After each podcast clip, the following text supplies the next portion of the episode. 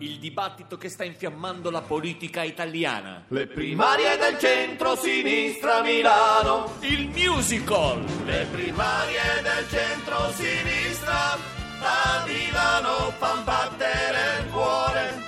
Basta chiudere gli occhi, trattenere il respiro e poi entrare a votare. Anno 1516. Il drammaturgo William Shakespeare è alle prese con una nuova opera. Scriverò una tragedia di amore e potere e di tradimenti ambientata a Milano prima del 2020. Il grande drammaturgo ci spiega di cosa tratta la nuova tragedia. Si scontrano due partiti Come in Giulietta e C'è Romeo un accecato dal successo si chiama Matteo, Poi c'è un sindaco dubbioso un po' come Amleto, Esatto. Tante lotte di potere esattamente come in Macbeto. La recita inizia con il prologo dell'attore principale. Io lascio, ma prima di andar via Io sono Pisa mia e vi dirò la mia I candidati si sfidano al gran Io ballo. mi chiamo Salachini, Ognachini Loda, ma io non mi preoccupo e vado per la mia strada. Expo sarà il modello e Milano andrà di moda, ci sarà tanto mangiare e saremo ora in coda. Io sono Maiorino,